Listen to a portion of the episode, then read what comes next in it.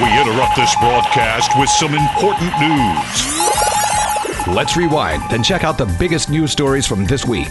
It's time, it's time for Taiwan This Week.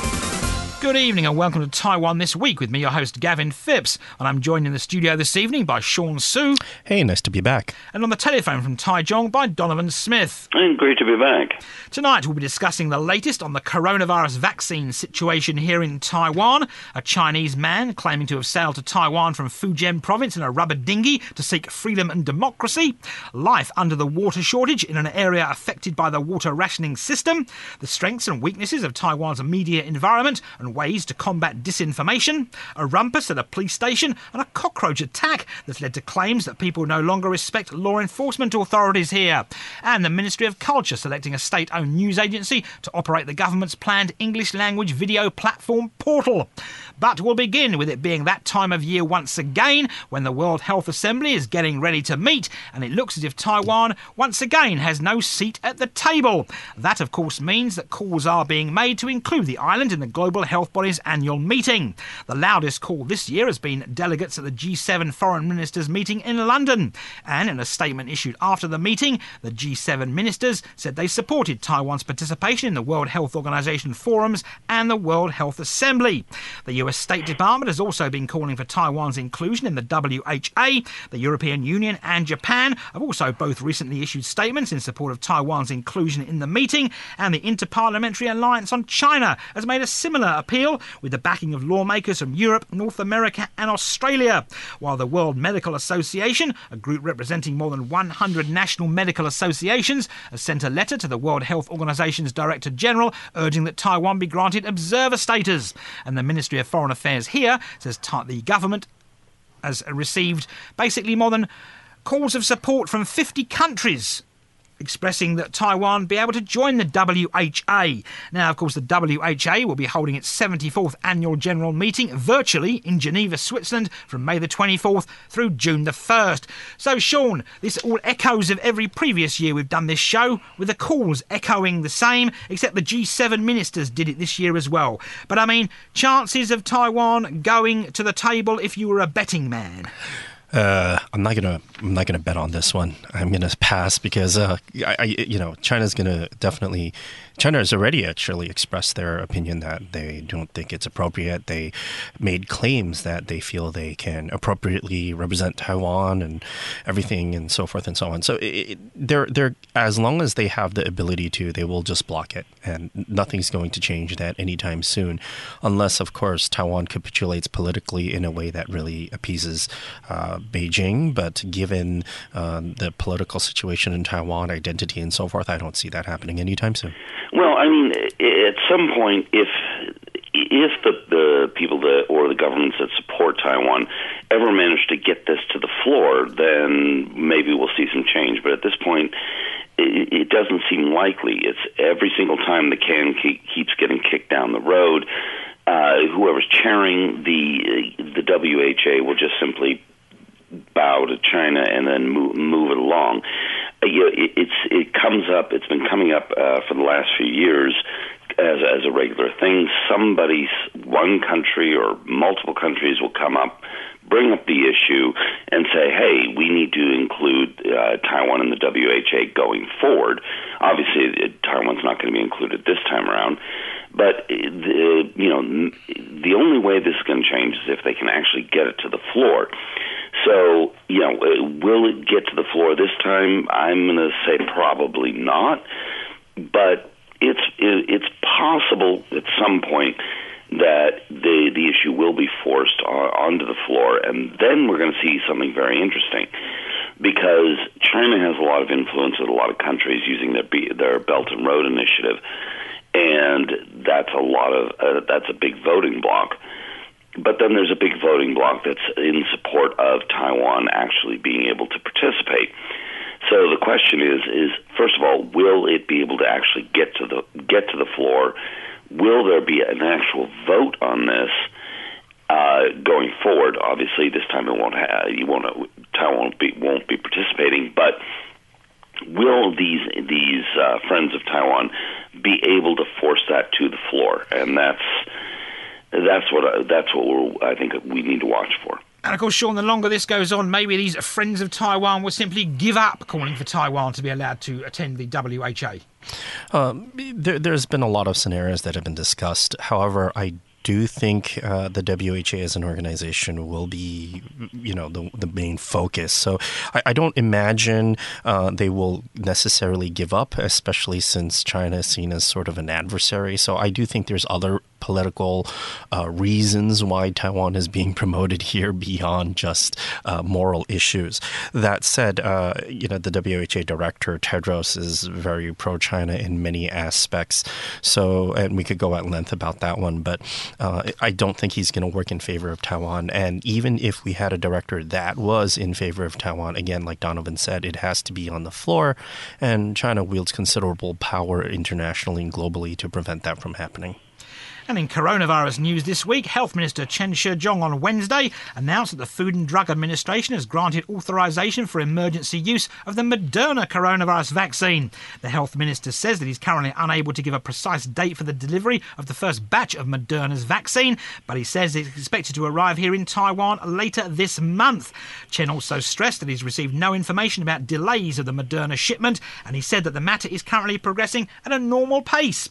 Now, Taiwan has signed contracts to purchase 5.05 million doses of the Moderna vaccine. And to date, Taiwan has taken delivery of 117,000 vaccine doses from the AstraZeneca vaccine batch, which was purchased directly from that company, and 199,200 doses of the AstraZeneca vaccine, which arrived in Taiwan through the COVAX sharing program. Now, the Epidemic Command Center this week said that another AstraZeneca shipment is expected to arrive in Taiwan in June.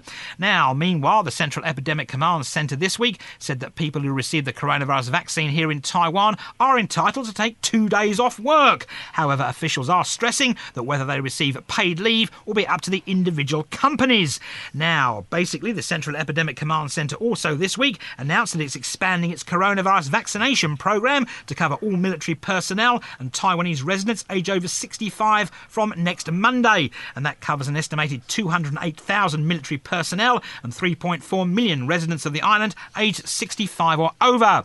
Now, according to health officials, some 74,000 people have now received their first dose of the AstraZeneca coronavirus vaccine since it was rolled out on March the 22nd second. And of course, Sean, you're one of that 74,000. Indeed. Uh, I got it two days ago, and uh, my arm actually is still sore. Uh, okay, I was going to say, was it painless? But I mean, applying for it and registering to get it, was that painless? That was actually relatively painless. Um, just applied, uh, found out that I could, uh, uh, I applied actually about a week and a half ago or a week ago, and found that, oh, on Wednesday I could get my shot went ahead, did it, uh, waited in the morning. Of course, they did ask, uh, you know, what's the cause, and of course, of course, you know, the reason could not be I feel like it.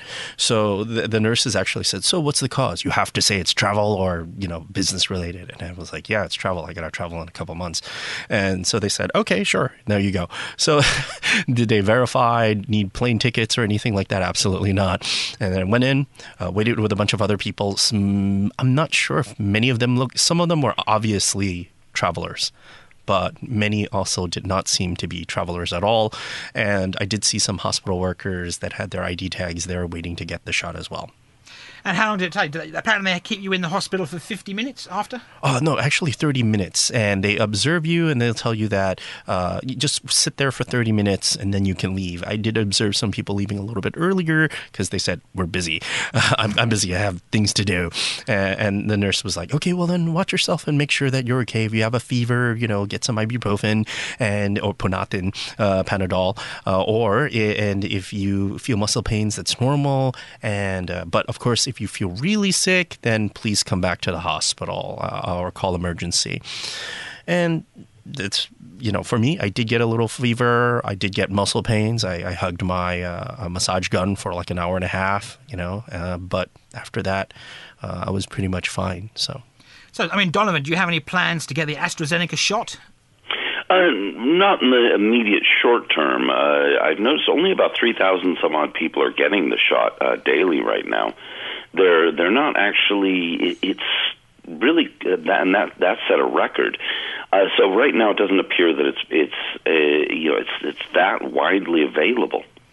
And Sean, of course, do you think you heard about the Moderna shot the day you got your shot? Apparently. Oh well, the day after. So I, I went drats. If, if okay, I could get the Moderna. Well, I, I also have a lot of doctor friends in Taiwan, and there were some surveys too. A lot of there isn't vaccine hesitancy so much as that we have the luxury of choosing here in Taiwan, as in time wise, there isn't much of a rush. You know, uh, even though there's been recently uh, a local outbreak with a very controlled area there there isn't really a rush, so people feel like they can wait for Moderna. Personally, uh, Moderna would have been my choice as well, just like many doctors in Taiwan have said.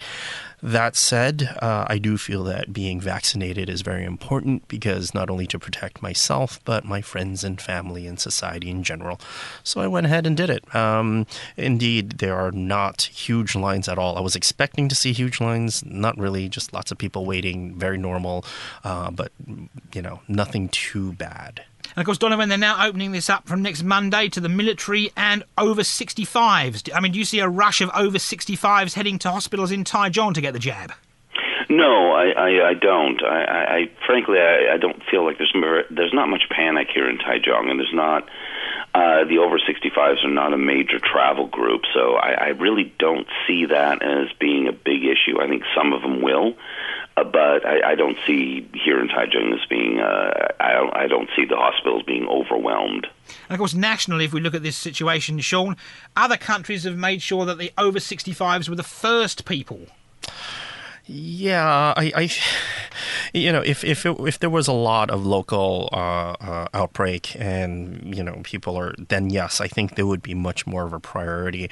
Uh, Taiwan initially started by saying, okay, we're going to have frontline workers, uh, frontline doctors, but you know, given that the cases, the case numbers in Taiwan are so low there's just not much of a rush. There's no panic. Uh, people are like, we can wait and see well into the summer or maybe later as as the rate things go. Now there was more signups after there was that recent uh, airport Novotel infection, because uh, prior to that, uh, the, you know anyone could have easily registered.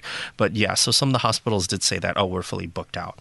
Uh, but it's not to a situation where people are waiting outside begging to get a shot or anything like that. Nope. There's just no rush. Anyway, moving away from the coronavirus and the WHA, a Chinese chap was detained in Taichung earlier this week, or rather late last week, and he made global news for it because the man is claiming to have sailed 177 kilometres across the Taiwan Strait from Fujian's Sheshe County to Taichung Harbour in a rubber dinghy fitted with an outboard motor and carrying 90 litres of fuel. Now, police in Taichung say they received a report last Friday concerning, and I quote from local media here, a rather strange man in a dike at the harbour. Now, he was detained by Coast Guard officials, and police soon announced that the man set out for Taiwan that morning because he told them that he was seeking freedom and democracy. And anyway, the incident happened, but of course it led to international news and headlines such as this one, where Taiwan's defences punctured by a mainland Chinese man in rubber dinghy, as screamed the South China Morning Post. And that story resulted in one reader, or bot, or maybe simply Beijing mouthpiece, writing in the comments section, it proves one important point that on a calm morning soon, our Taiwan comrades will wake up to be received by the PLA from Taipei to Kaohsiung without a single bullet being fired. A point, however, biased towards a draconian government that has not been missed by government officials, media pundits, and military officials here. Now, Navy Chief of Staff Vice Admiral Zhang Chengguo told lawmakers that he doesn't quite believe the man's story due to fuel limitations, and he went on to say that the man and his rubber dinghy may have travelled undetected for most of the voyage because they wouldn't have been picked up by the Navy's land based or vessel mounted radar systems. However, he went on to stress that as the man moved closer to Taiwan, Coast Guard radar systems could have easily picked up the small boat, while Defence Minister Chiu Kuo-cheng has admitted that shortcomings in maritime patrols might have been highlighted. And of course, the guy also said that he had a mobile phone, and that's how he was plotting his course, Sean.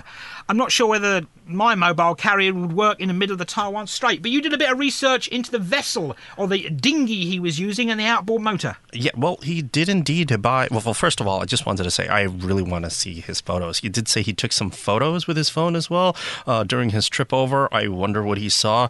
Uh, that said, yeah, actually, we did a little bit of research, and this dinghy uh, is indeed purchasable on Taobao. I'm actually looking at the page right now, and uh, the company is called Horace or uh, Horace is the company where he got his rubber dinghy. There's even videos of um, this company taking rocks and other sharp objects to prove how durable this dinghy is. And he had brought the cheapest 2.3 uh, um, 2.3 meter version, uh, and we even know the outboard motor he uses. Approximately a Suzuki 15 horsepower motor that the same site sells, and uh, did some math. You know, first of all, the price of it is not a lot. It's forty eight thousand Taiwan dollars. I even the way that dinghy looks, though, you know, it looks to be a pretty decent quality, you know. Uh, and then the the math is if you traveled approximately ten knots, uh, he had four barrels of gasoline. Uh, I know reports vary, but the three barrel, the four barrels, three of them hold up, to thirty five liters. One barrel, one of the barrels holds up to twenty five liters. Then it's a fifteen horsepower motor. It uses about four point five to five liters per hour. Sorry, I'm boring people with math. But yeah, if, if his travel time claimed of about 10 hours is probably right. He would have had enough fuel. That said, he's really, really, really lucky because you know, if, if, you look at defense experts like Ian Easton uh, from Project 2049, they say there's only about two times in a year, roughly, where it's fairly reasonable to come from China to Taiwan. And yeah, this is about the time. Uh, maybe a little bit late, but he was really lucky because all sorts of disasters could have happened. The Taiwan Strait is not exactly friendly, especially for such a small boat. So it's, it's, also full of big boats. It's also full of big a boats. Lot of big boats. And and if you really did sail next to them, you could have easily been washed under. There's a lot of things that, that could have went wrong. Now, if, in terms of GPS, actually, that's relatively easy with the water currents. So if he was going eastwards and he might have been pushed down into Taichung, maybe he was aiming for Taipei and then missed it and went to Taichung instead around the Taichung port. But yeah, it, it does work. So I guess. Oh, one more thing. Um, last year in 20 oh, two years ago in 2019 uh, a group of uh, enthusiasts rode suzuki uh, i think suzuki or other sea-doo type things to go all the way to jinmen and they were able to do it in about 12 hours. So you know depending on the weather and if it's right with careful planning it's possible. So donovan do you believe this chap's story? No. Um, well, uh, no, uh, as to what Sean was just saying, that uh, he was uh, targeting Taipei and ended up in Taichung. Uh, obviously, uh, you know, you, you, you, if you were going to set off from China, you really wouldn't want to go to Taipei. You would want to go to Taichung because, of course, we got Fengjia Night Market here. It, it's just a much better place. but what I don't quite understand is is this guy planned for the amount of fuel, apparently, but not food or water. You, you would think that you'd prepare some more food or, or some water for a trip that's going to take t- uh, 10 hours or more. I mean, the, the, the minimum estimates I've seen uh, from all reports are at least 10 hours. Uh, I've seen reports going up to 16 or 18 hours. Uh, and I've also seen a lot of reporting which suggests that he probably came over at least part of the way uh, on a fishing boat and then transferred from that. So I, it's something. Either the guy's not entirely right in the head, which is entirely possible, um, or it's, uh, something's just something's just not adding up. You, you would have the fuel, but you'd assume that they would include that somebody planning this going through all this effort would prepare a little bit more water and food. And when he showed up in Taichung, he had had no food and there's no reports of water. So when, once he arrived, the first thing that when the the guys that found him uh, down in Taichung Port is they went and got him food, and then reported him. Uh, they actually technically what happened is they reported to their boss. Their boss then reported to the uh, to the port police. So it, uh, uh, it just seems like something just doesn't add up about this. So uh, I do I do honestly think that there's there's definitely a lot to the theory that the guy's just not mentally right in the head, uh, or if the guy's mentally right in the head, uh, where's the food? Where was the water? I, I where you know why would you cross the, the straits during this time of year, even though it is a good time of year? At any time of year, trying to cross in the dinghy is going to be extraordinarily dangerous. So there is a lot of uh, speculation around transfer from a fishing boat to uh, to something much closer to Taiwan and then doing the remainder on that dinghy. And of course, Sean, why did no one see him? Because I mean, if you're on a big ship in the middle of the Taiwan Strait and you see a guy in a dinghy, you might want to contact him somehow and say, "Are you okay?" and maybe call it in to a Coast Guard administration on one or two sides of the Taiwan Strait, or the other, or both. Uh, well, I I talked to some. First of all, he had to, you know, he had to pass through the Chinese Coast Guard. Uh, uh, and, and recently we've heard about stories where Hong Kongers trying to flee Hong Kong have been easily captured. So is it because half the Coast Guard in China is now in Hong Kong or, or what? Like there, there's a lot of speculation. And he traveled during the daytime, so he was visible. Um, and then he had to beat the Taiwan Coast Guard uh, to make it to Taiwan. So I agree with Donovan that there is mechanically, it is possible for him to make it, but there is definitely some things missing. Uh, maybe he's not right in the head. That's possibly true because uh, uh, Gavin mentioned how there was a Chinese poster who kind of drank their own Kool Aid. And to be honest, there is a lot of Chinese nationals that do seem to have very propaganded uh, or painted views of how easy it is to get to Taiwan, how easy Taiwan is to invade, you know, without even a shot being made, blah, blah, blah.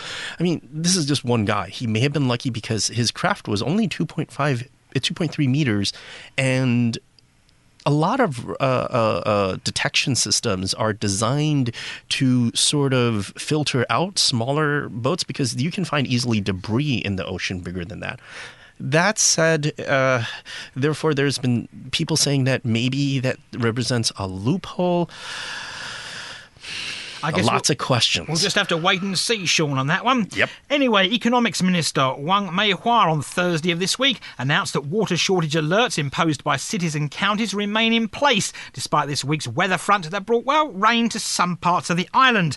And while we've talked about the ongoing water shortage in parts of the island in recent weeks, as we have Donovan on today's show, I thought I'd take the opportunity to give our listeners the chance to hear firsthand about the situation. So, of course, you're in Taichung, Donovan, and like parts of Myanmar, Miaoli and Changhua. You're only getting water supplied for five days a week, and I believe that's been going on now for the past month. Yes, uh, and in practice, sometimes it's worse than that. Um, in my particular area and my particular building, this uh, the, this particular building complex, uh, what happens is is that it, it, depending on where you are in in this area, from Miaoli to northern Changhua, either your waters cut from on Tuesday and Wednesday or on Thursday and Friday. In practice, what's happened in my neighborhood is that the water was cut on Tuesday and Wednesday, but the water tower generally hold out for most of Tuesday, then run out on Wednesday, and then the water wouldn't actually come back on on Thursday. So in practice, for the last few weeks, uh, I've been out of water here on Wednesday and Thursday.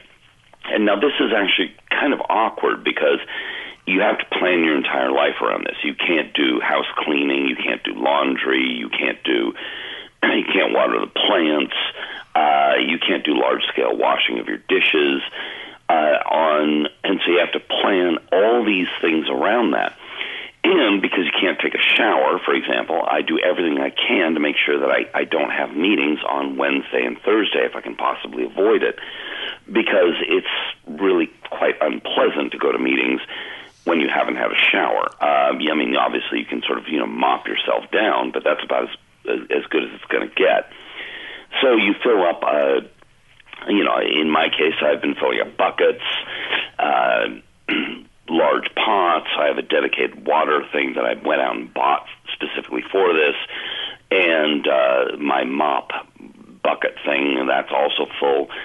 Uh, and some advice. Um, if you're you know if you're stuck in this situation, you definitely want to look into your you know take off the lid on your toilet, see what level the water is at when it's full, so that you know how to fill your toilet uh, when you know you get when it gets to the point where you absolutely have to flush it.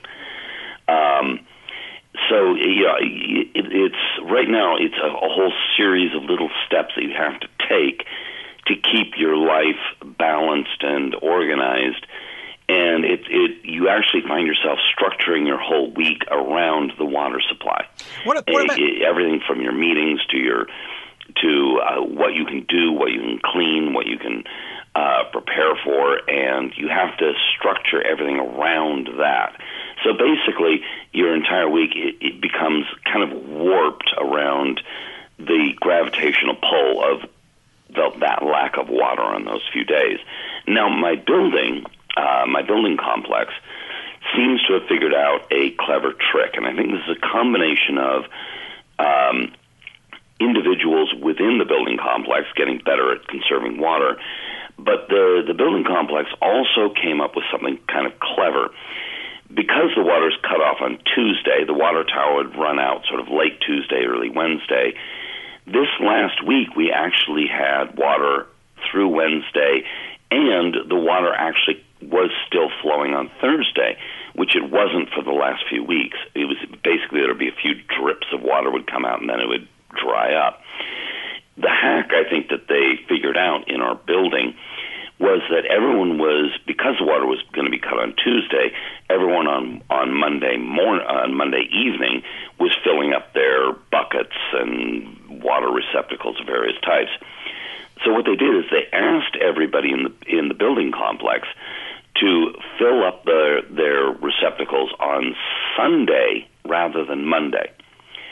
And I believe what's happened is that allowed the water towers, uh, you know, on the different building blocks in this complex to refill on uh, Monday evening to be a total full capacity going into the two day cutoff. And for the first time in weeks, we actually had the water was got a little bit weak on Wednesday and Thursday, but we still had water and it was enough to actually take a shower, which was really refreshing after weeks of no showers.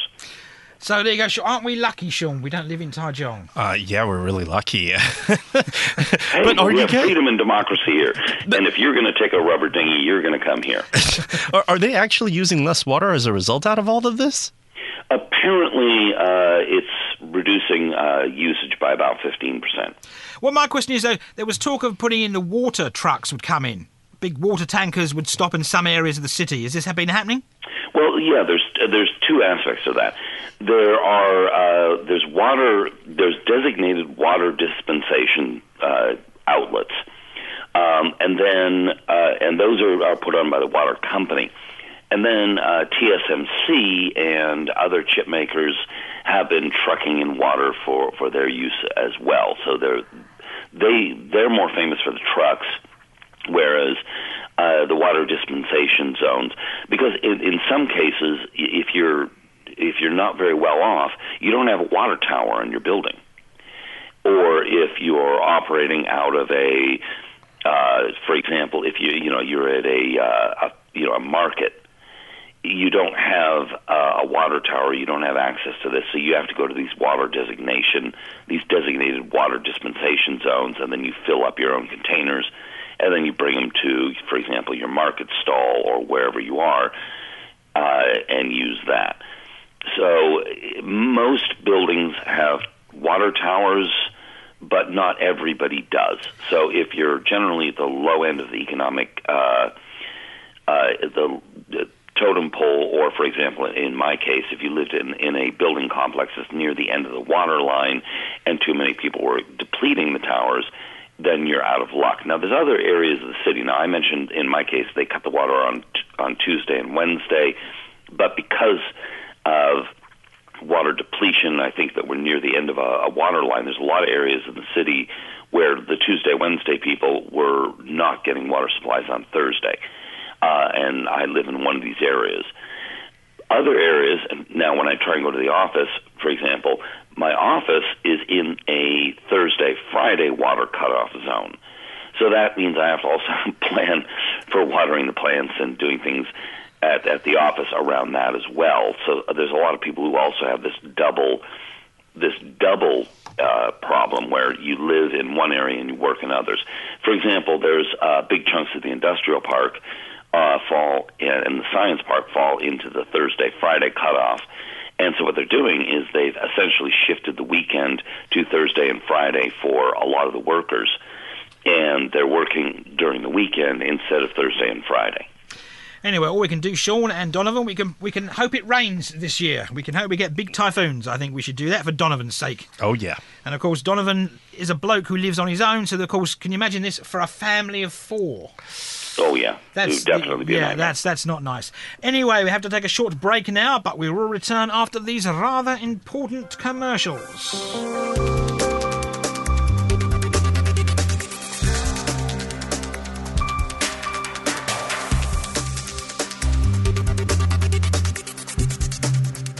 Welcome back to Taiwan this week, and it was World Press Freedom Day this Monday, May the 3rd, and Reporters Without Borders hosted its second Taiwan Media Forum to discuss the strengths and weaknesses of Taiwan's media environment and ways to combat disinformation.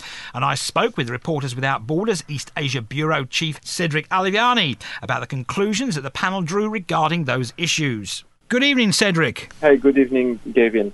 So, your event on Monday, in sort of marking World Press Freedom Day, was held at the Legislative Yuan, and you had a panel of experts talking about Taiwan's media environment and its challenges. So, what did the panel say? What were Taiwan? What are rather? What are Taiwan's media challenges? Well, Taiwan is a free place for the media. Any media can publish any information they have, and there is very few uh, direct interferences from the government or uh, from the political parties. But however, press freedom in Taiwan is not complete. There is a very strong influence of uh, politics on the media's editorial lines.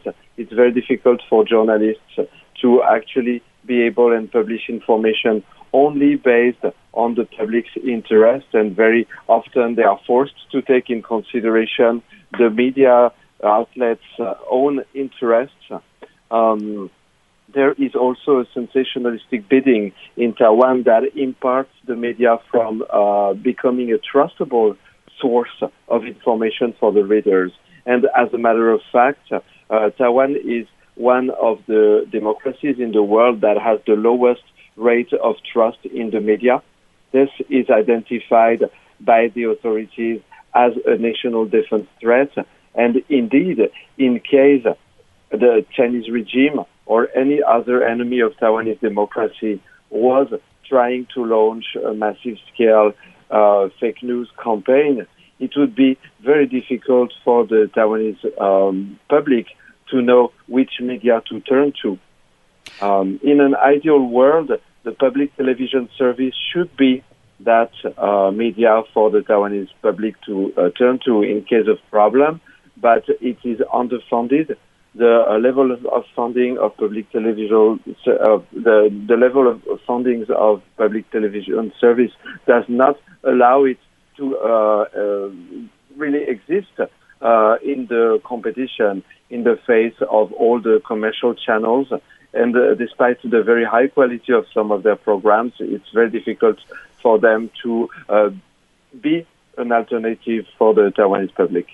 What about monitoring the media? I mean, who is monitoring the media and who is fact checking the media here?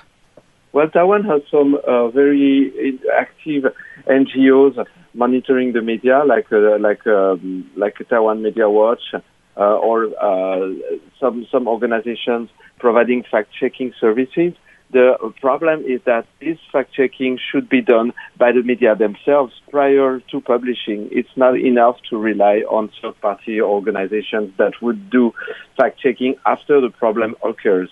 The only way for the Taiwanese democracy to protect itself against fake news is to have journalists that are fully uh, able to fact check their stories, that are able to provide uh, content that are relevant for the public and not only relevant to serve the interests of the media outlet companies. That's why Reporters Without Borders organized this meeting.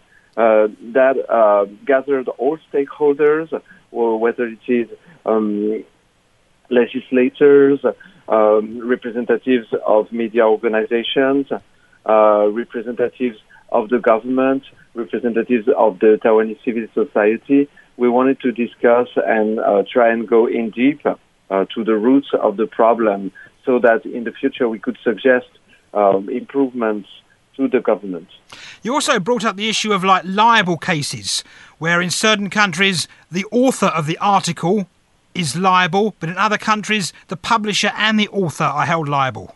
This is a very important question because a journalist might voluntarily or involuntarily uh, harm someone uh, whenever writing non-verified information. So, of course, it's very important that when a journalist signs a story, uh, they are accountable for, for, what they do. But on the other hand, the libel laws uh, everywhere in the world are massively being used by uh, governments and also sometimes by private companies as a way to intimidate the media and sometimes to shut down the media due to the very uh, harsh uh, financial punishments applied um, with these regulations. So it's important that the regulation would be balanced and protect the public as well as um, the media. And how, what, you, what, would, what did the panel suggest that Taiwan should do with this situation? Well, basically, the, the, the problem, the, the, the, current problem is that Taiwan does not have a regulation protective enough of uh, editorial independence. Currently, in uh, Taiwan's media outlets, the boardroom is deciding what the newsroom uh, should write on or not write on, and this is not acceptable. Another solution uh, would be to boost the uh, funding of the public television service not, of course, um, to turn it into a, a state media, uh, but to turn it into a reference media the public to, could turn to in case of um, problem or in case of a fake news attack. And this would request uh, the government to also give more guarantees of independence to this media because no one, of course, wants these media to uh, obey the government's orders. We want the media, including the public media, to be independent media. But of course, this being Taiwan, that would be rather difficult because, of course, whatever whatever party was in power would be accused by the opposition of simply meddling in the state media. Taiwan was able to turn into a successful democracy in only three decades. Taipei City was able to solve a super long uh, and complicate uh, problem of garbage. Uh, there's nothing impossible for the Taiwanese, and the point is to have a political will. Of course, we're calling um, on President Tsai, we're calling on legislators to have this political courage and to work together uh, for the parties to work together because this is truly a matter of uh, security for Taiwan. Uh, Taiwan has to have an efficient pro- protection against uh, disinformation, and this protection goes necessarily goes through journalists. And do you see a short-term fix for this, or do you think it's a long-term problem that's going to take many years to sort out? It really depends on the uh, political will of the government and political parties. Of course, um, every democracy is confronted to disinformation, and somehow every democracy is encountering the same problem as Taiwan. The difference is that not every democracy lives under the current threat uh, Taiwan is uh, being confronted to. So this should be an incentive for the Taiwanese government and for the Taiwanese political parties and other stakeholders to uh, unite and react fast. That was me in conversation with Reporters Without Borders East Asia Bureau Head Cedric Alviani. And respect for law enforcement has been a hot topic over the past couple of weeks here, and it all stems from an incident in April when a group of young men stormed into the Songshan Precinct's Zhonglun police station while chasing an official through the, well, said station. Interior Minister Xu Guoyong and National Police Agency Director General Chen Jia-qin vowed a thorough investigation of the incident in its immediate aftermath. However, the immediate aftermath wasn't quite as immediate as was initially believed, as it came to light that police had allegedly covered up certain parts of it as surveillance footage from the station was apparently, well, it apparently had been expunged by the station's former director. All of which, needless to say, drew both public and political ire. Now, this week, an alleged debt dispute between a restaurant owner and a well known criminal organisation resulted in a cockroach attack at an eatery that was, well, hosting a big banquet for police officers. That also led to questions as the event was being attended by Taipei Police Commissioner Chen Jia-chung and new Taipei Police Chief Huang Dong Zhongren. Now, police have been quick to stress that the suspects of the cockroach attack were known members of the Bamboo Union, and there was no evidence to suggest that it was targeting police officers. But as to whether the timing of the said cockroach attack was intentional, well, I guess we'll just have to wait and see there. And on Thursday, the Taipei Police Commissioner talked about getting tough on crime, and he told reporters that law enforcement agencies in the capital are stepping up operations targeting organised criminal gangs. So, Donovan, of course, you're not in Taipei, but you've been reading about this. Do you think this, this shows a, a, a disrespect for law enforcement authorities, and as some newspapers have been claiming, a breakdown of law and order generally?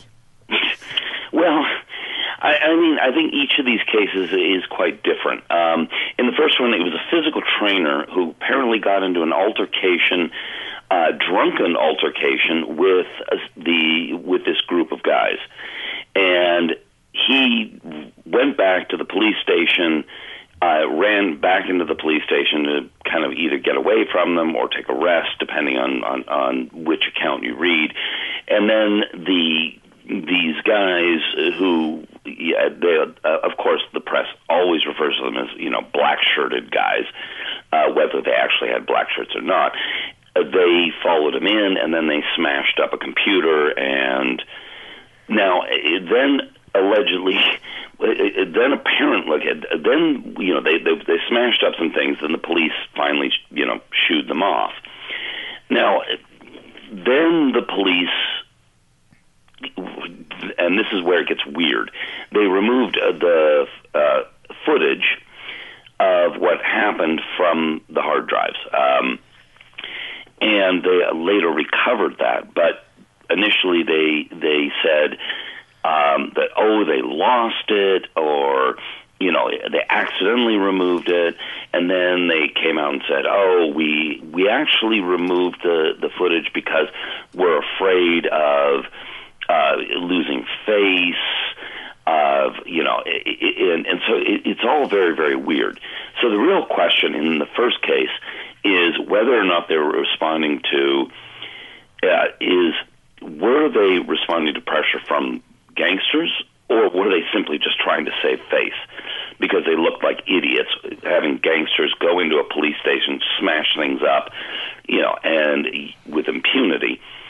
Or you know, were these gangsters powerful enough and were the cops afraid of them enough to actually delete footage and just simply, you know, bow down to them? And that we don't really know, and that's what they're trying to figure out. In the second case, it appears this was a de- debt collection case against the uh, owner of the banquet hall. And, uh, you know, it, now whether or not these uh, you know, these thugs that came in and threw in the cockroaches knew that the banquet happened to be hosting police or not is, again, that's the big open question. So the, the, the big open questions that, that are in both of these cases are, are gangsters acting with impunity against the police, or, is this just a, two random incidents of complete idiocy where police kind of were dropping the ball and or gangsters uh, really didn't realize what they were doing because in the first case they were either really very drunk or in the second case they were targeting the banquet hall and didn't realize that the police were there. I think this, these two incidents are not enough to draw too much conclusion from. Um, but a re- there's a there is a lot of speculation that the police should engage in self in, in self speculation should you know why is it that these in both cases the gangsters managed to do these things and the police were not able to stop them um, but it, when you ask, you asked the question you framed it about respect for the police I really kind of wonder here whether the question is more whether the police seem to respect themselves because they, in both cases, the police themselves responded really badly. They were really quite incompetent. Took quite a while for them to actually respond in both cases, although eventually they did track down and arrest uh, all the people involved in both cases. It really took them quite a long time, and there was a lot of bumbling and confusion and cover up in the meantime in both cases. Well, yeah, I mean, in the first case, uh, even though it's from the Four Seas gang that was involved, uh, they did were able to shake hands, which made it unbelievable to me with the police. And they said, "Oh, well, we're sorry." And one of the officers who was around the front desk said, "Oh, he he just didn't see them knock over the computer, so he just assumed. rather, rather viciously slammed it. I mean, you, you, would have if you didn't see it, you, you, had to have heard it. Yeah, and, and it's account like these that really, really decrease um, faith that the police are able to deal with it. I mean, it's kind of like in Japan where nobody really believes the the police are really able to put a lid down on the Yamaguchi, and there's just widely believed that you know uh, the triads there have a, a sort of secret handshake with the police where they know to keep their operations below uh, media attention so the police don't really have to react as well. And now, you know, police are saying, well, we, we're going to crack down. But it just feels kind of like showboating. The whole cockroach thing was, as stated before, by the United Bamboo Gang, suspectedly. But again, I mean, this whole entire thing it really does remove any faith in that you know that the status quo will any will change meaningfully. Um, there's been a spate of these in the past where sometimes protesters would get attacked by uh, you know people wearing black uh, politically as well, and there's almost zero tangible repercussions. So it is a reminder, I think, of you know the reality that uh, organized uh, organized gang groups in Taiwan can still subsist in much the way they do in Japan. But apparently, according to the Taipei Police Commissioner on Thursday, raids have been taken out recently and people have been arrested. Mm, well, that's why I said the word tangible. right. Anyway, before we go this week, the Ministry of Culture on Wednesday announced that it selected the Central News Agency to operate the government's planned English language video programming portal. The government has been touting the portal since last summer when it announced that public television service will establish it to offer video program in English aimed at introducing Taiwan to the world. Then the government had hoped the video platform would be created by January of this year. However, that move fell flat after the choice of PTS led to controversy. Amid reports the DPP was simply attempting to use the independent public broadcaster as a propaganda machine for its own political goals. So now Taiwan's state-owned news agency is set to bring the island to the world beginning in August under the name Taiwan Plus. Now the Culture Ministry says that CNA's proposal met all of the project's basic requirements, including a specialised staff, organisation, and production facilities, and a transparent financial structure. For its part, the news agency is stressing that the platform will be run independently from its news departments and will respect the professional autonomy of its staff. So, Sean, the Taiwan Plus government video programming portal in English to bring Taiwan to the world, they're going to throw a lot of money into it. But what can we expect, do you think? Uh, I don't want to give bad judgments so quickly, but uh, Taiwan isn't really known for initiatives like these being extremely successful. Uh, just have a, if, but let's put it this way: um, President Tsai's you know using hashtags for tweets have been had a much wider audience. Um, you know youtubers you know can easily come in with audiences where they can easily get a 100000 or even a million views per video. Meanwhile you know if we were looking at competitors, for instance, Formosa TV, FTV's English program, each average video gets less than, easily less than 150 views. So I, I don't actually think Taiwan Plus is going to get much more. Uh, yes, they may check all the boxes, for instance, uh, like, you know, the Tourism Bureau in Taiwan infamously does too. They might have their own studio. They might have, you know, some host that speaks English or they'll get a native speaker, but none of that's really com- going to compel people to watch it. Uh, we could look at the China model. They have CGTN, you know, and they the Chinese government uh, dumps huge amounts of money into CGTN, and one can really question its effectiveness. You know, every time it's posted anywhere, there's always like a disclaimer that says that, hey, this is state-sponsored media. So I really think this approach is a wait and see. I do think a better, better. I really do hope that they do well, but I'm a little skeptical. I do think they should review the the practicality and the effectiveness of this at regular intervals, at least once a year, and determine if this is the road we should follow. I do think they should be given a chance. I just don't know if it's going to succeed. Donovan. Well, I mean, a lot of this is already being done over at RTI at uh, Radio Taiwan International. Um, is so I'm a little bit puzzled why they're why they're doing this again. And actually, some of the RTI programming is is, is quite good. Um, now, uh, I'm I, I'm I'm I'm completely baffled at why they uh, said that PTS was going to be uh, uh, was going to be a propaganda for. Uh, President Tsai, when if you actually look at whoever's running the English side of the uh, P, uh, of the PTS website, it actually comes across as very deep blue. Actually, um, I, honestly, I don't think anyone's paying any attention to what uh, what's being posted on the PTS uh, English side of their website as, at, at this point. But it's definitely not friendly to the DPP. Um, now, as for the CNA itself, the CNA is is spectacularly boring. It's uh, compared to most of the news outlets, and when I'm preparing the Central Taiwan News reports, because there's not really much English source material that I can uh, work off of.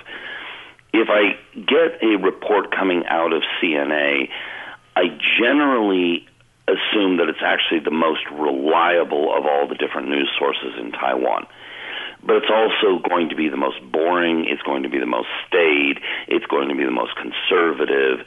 They're really not going to take any risks on what they're reporting, for the most part, compared to other news sources. Um, so, uh, my biggest concern here is is that being a very conservative, staid culture coming out of the CNA, is that whatever the material that they produce is going to be so constrained and so concerned about appearing in political in any, any way or taking any risk because it is government funded that it will be so neutered that it will be basically extraordinarily dull and that it won't get very much uh, attraction uh, with international viewers because simply it, it's it's essentially like white bread. It's it's it, there's there's really nothing interesting at all about it. And sure, how do you think they're going to promote this? Because of course they got the YouTube. There's lots of YouTubers in Taiwan. Lots of foreigners do the YouTube in Taiwan and release the YouTube videos. But of course, I would have thought lots of those YouTube videos are about Taiwan, but possibly they're watched by people in Taiwan. That's a possibility. uh, yeah, there's a possibility that it will be, but again, we're talking about you know, and they're they're, they're going to have much more competitors. Uh, there's, you know, all, virtually all of the news channels in Taiwan already have, uh, uh you know, YouTube channels uh, uh, in Chinese, so that's going to be you know consumed more. And then if you want to have English, you're already looking at a very niche, long tail sort of uh, uh, market. Then you want to reach out to those who may be international. And as Donovan said, I'm willing to bet this. I'll bet here that this is going to be really, really dry. So where are they going to get their audience? Meanwhile, in terms of CP value or CP, Taiwan, Taiwanese people love to talk about uh, uh, cost price or cost performance ratio. I think YouTube's going to be more effective. They they will have they will be able to be more than just white bread. They'll be able to give it flair, and they'll be able to do it in a far less amount of money. They don't necessarily need studios because they already have them. Uh, you know, even getting a collaborative you you know amount of YouTubers to build a studio and do something new using new energy will will show something better. But the CNA is a very staid, gray. You know, uh, I, I I imagine brutalist, uh, uh concrete sort of you know boring infrastructure. It's not gonna. There's no appeal, and that's one of the biggest problems. Uh, which is why I said they deserve a chance. Hopefully, I'm wrong. I wish to be wrong, but I'm pretty sure Donovan is correct. It's gonna be. It's not gonna get anywhere. So, Donovan, do you think possibly the government should have looked at YouTubers that already have an audience to do this? Well, I mean, here's the thing: is when when you're the government and you start throwing money at this kind of thing, it's particularly with and Taiwan's very sensitive about international image issues. So, uh, you know, if, if they were to throw money at YouTubers, that might work if we're talking about, say, a tourism kind of topics, um, social topics, not hard news. Because as soon as you walk into the hard news topic, then you're walking into politics. So they, you know, they're not going to be able to take to if you start throwing money at YouTubers or podcasters, uh, you know, people like me who talk about politics or news, uh, you know, on YouTube. Then they're going to be taking a massive risk because then they have tied themselves, the government has tied themselves and the budgets and the oversight, all of this, to people with opinions who are not easily controllable. If they throw it to CNA, CNA has a long-standing culture of keeping political opinions internal. You know, they've got internal controls on keeping political opinions down and that sort of thing. So yeah, if you're, you know, if it's it's a you know, yay, look at Sun Moon Lake video, then you really you could you could easily go with a YouTuber. If you want to talk about, for example, uh, you know, recent problems with uh, within the DPP over that guy who is tied in with gangsters, that's got to be handled with a lot of sensitivity because. Um, you know, the, that's a political issue between the KMT and the DPP, and they're both pounding away at it politically for political gain. So whoever's going to cover that, they, you can't go to a, a random YouTuber. You know, they they just simply the government agencies can't take the risk. So what they're going to do is they, you know, they've gone to the CNA because the CNA will basically give you the driest possible description of what happened. And that's where we'll leave it here this week on Taiwan This Week. And I've been joined in the studio today by Sean Su. Thank you for having me. And on the telephone by Donovan Smith in Taichung. And great to be back. Thanks for tuning in to this week's edition of Taiwan This Week here on ICRT with me, Gavin Phipps. And don't forget to check out Taiwan This Week podcast on your favourite podcast app where you can get access to all our previous shows. Tune in again next Friday evening at 9 for another informative look at the top stories of the week with Taiwan This Week. And don't forget to also check out our podcast on our website, icrt.com.tw. Now keep it here for more music and news only on ICRT FM 100.